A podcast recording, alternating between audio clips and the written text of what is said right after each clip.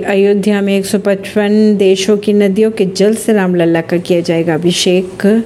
पाकिस्तान से लेकर युद्धग्रस्त यूक्रेन तक से लाया गया पानी। 23 अप्रैल को भगवान रामलला का जलाभिषेक किया जाएगा। यह कार्यक्रम खास रहेगा क्योंकि जलाभिषेक 155 देशों की नदियाँ और सात महाद्वीपों की नदियाँ और समुद्र से लाए गए जल से अभिषेक किया जाएगा। इस दौरान मुख्यमंत्री योगी आदित्यनाथ और रक्षा मंत्री राजनाथ सिंह भी मौजूद रहेंगे। ऐसी खबरों को जानने के लिए जुड़े रहिए जनता सरिश्ता पॉडकास्ट से। परवीन दिल्ली से